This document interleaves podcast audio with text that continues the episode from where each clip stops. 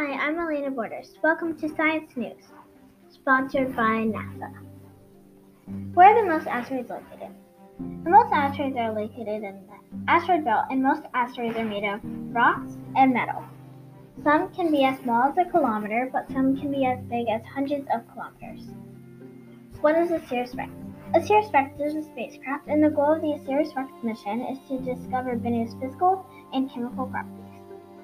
Again, the asteroid Osiris-Rex will visit is Bennu. The Osiris-Rex mission was launched on September 8, 2016 and will return on September 24, 2023.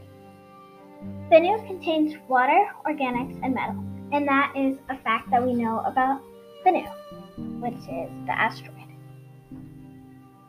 The information I got is located on the Asteroid Brain Pop, NASA, asteroidmission.org, and Lockheed Martin. Thanks for watching Science News.